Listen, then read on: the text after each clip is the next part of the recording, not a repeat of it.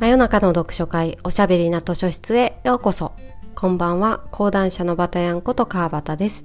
真夜中の読書会おしゃべりな図書室では水曜日の夜にホッとできて明日が楽しみになるをテーマにおすすめの本や漫画紙フレーズをご紹介します。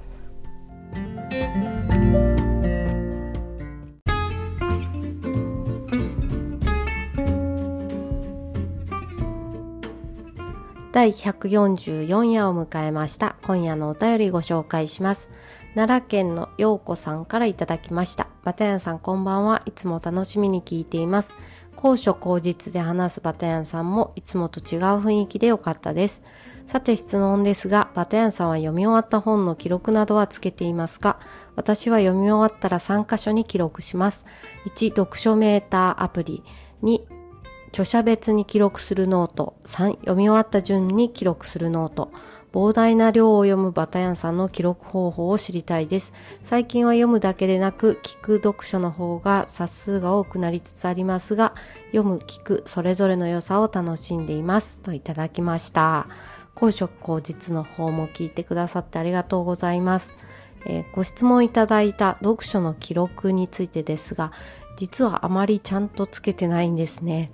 市販の読書ノートを買ってみたり、アプリとかもまあいろいろ試したんですけど、あんまりちゃんと続けられるものがなく、でも読んだままにしてると忘れちゃうし、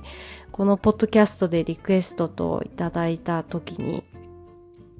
思い出せないと困るので、最低限メモしておこうと思っていることは、まあ、2つあって、1つはインスタですね。ようこさんもメッセージを送ってくださったインスタグラムのバタ読むのアカウントは、私の読書の記録の一つでもあります。あとはこのポッドキャストで話す内容はいつも原稿を書いてるんですけど、それは Google ドキュメントで書いてまして、140何回分ドキュメントが残っているわけなんですけど、その下書きというか、まあ、覚書きの意味で Google ドキュメントにタイトルと関連リンクをつけたり、関連リンクっていうのは、その本が書評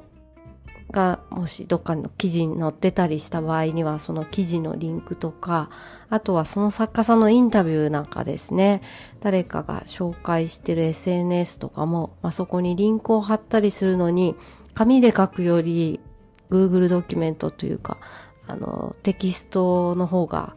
便利だなと思って Google ドキュメントに貯めたりしてます。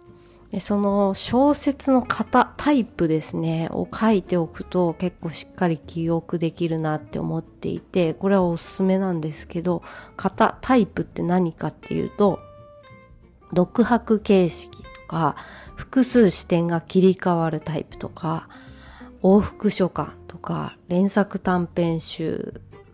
形式とかですね。一つの事件に対して真相に迫る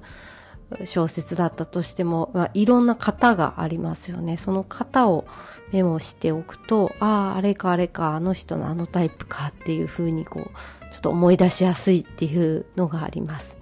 今日ご紹介しようと思っている本は、ある記事でフーダニットの趣向を持ち込んでいるって書いてあって、フーダニットのタイプのミステリー小説を最近全然読んでなかったなと思って買ったんですよ。ようこさんは、あの、本はリクエストはされていなかったんですが、せっかくなので、えー、本好き、まあ、こうして記録をちゃんと残しておきたいと思うくらいの読書好きの方にぜひ読んでみてほしいこの夏おすすめのミステリーを一冊ご紹介したいと思います。今夜の勝手に貸し出しカードはチョン・ミョンソプ著書吉川凪さん役の記憶書店殺人者を待つ空間にしました。どんなミステリー小説か、そしてフーダニットってっていうところから解説していきたいと思います。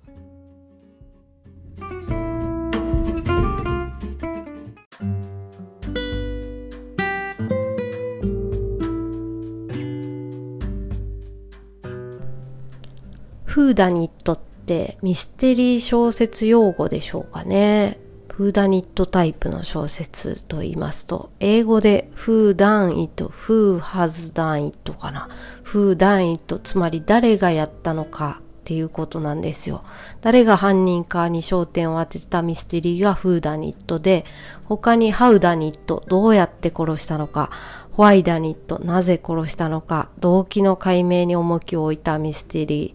ーなどが、まあ、ジャンル分け、タイプ分けとしてはあるでしょうか。で、こう、今日ご紹介するチョン・ミョンソプさんの記憶書店はフーダニット、誰が犯人かに重きを置いたミステリー小説です。あらすじをご紹介しますと、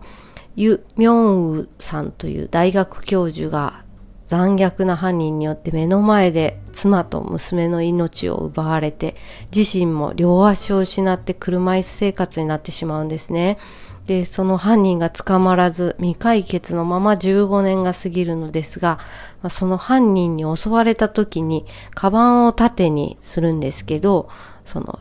ユ・ミョン教授が、カバンの中に希少価値のある古書、古本の古書です。古書が入っていて、それがまあ汚れたり破れたりするのを嫌がって犯人が一撃を躊躇するっていう瞬間があって、まあ、それでユン・ミョンウ教授は犯人がサイコパス的な一面と同時に古書のマニアなんじゃないかと、まあ、推測するわけです。で、ユン・ミョンウ教授も有名な古書の収集家でもあったので、犯人をおびき出す、導き出すために予約制の特殊な古書店を開くんですね。本屋さんを開いちゃうんですよ。で、こちら韓国の小説なんですけど、フーダニットのミステリーで、ビブリオミステリーと言いますでしょうか。まあ、古書の収集家、本の愛好家のミステリーであり、そして何と言っても復讐劇なんですよね。この娘と妻を、命を奪われた犯人を絶対見つけて復讐してやるっていうね。韓国ドラマの中でも復讐ものが私すごく好きなんですけど、家族を殺された主人公とか、過去に壮絶ないじめにあった主人公とかが、まあ、加害者にちょっと常軌を逸した復讐を仕掛けるっていうタイプのドラマが結構ありますよね。まあ、そんな韓国かける復讐ものかけるフーダニットミステリーかけるビブリオミステリーっていう、まあ、最高のカードが揃っていますよね。面白くないわけがないと言いますか。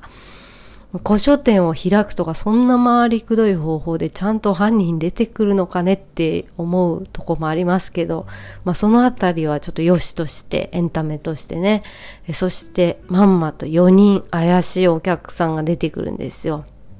で、この本はまあフーダニットが鍵なので、これ以上は言わずにおきますけれども、後半も後半も終わりにかけて、犯人探しももちろんどんでん返しがありつつ、犯人が特定されてからも終盤の怒涛の展開がすごいんですね、この小説。まあ、やばいですね。怖いのが苦手な人は、まあちょっと気をつけてください。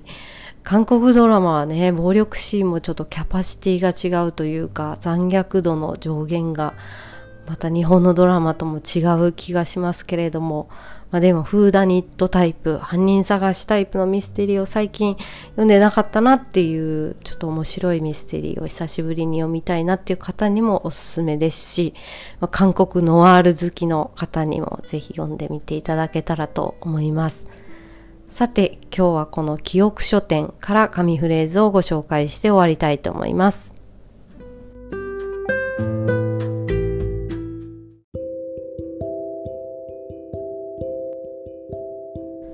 人は死ぬが本は死なない。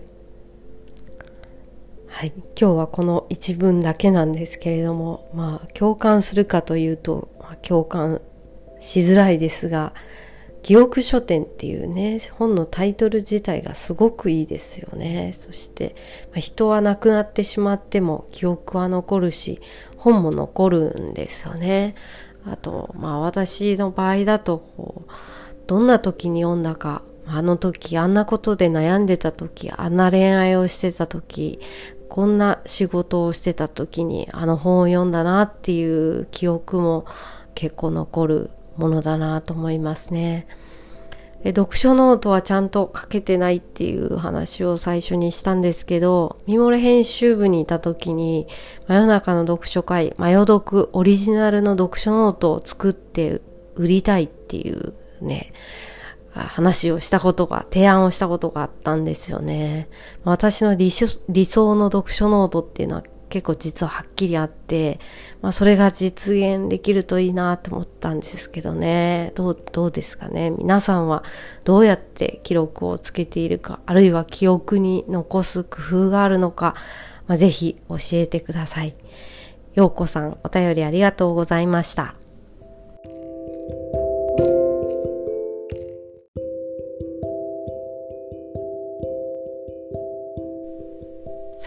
今夜もお時間になってしまいました。真夜中の読書会おしゃべりな図書室は、リスナーの方からのお便りをもとにおすすめの本や漫画をご紹介しています。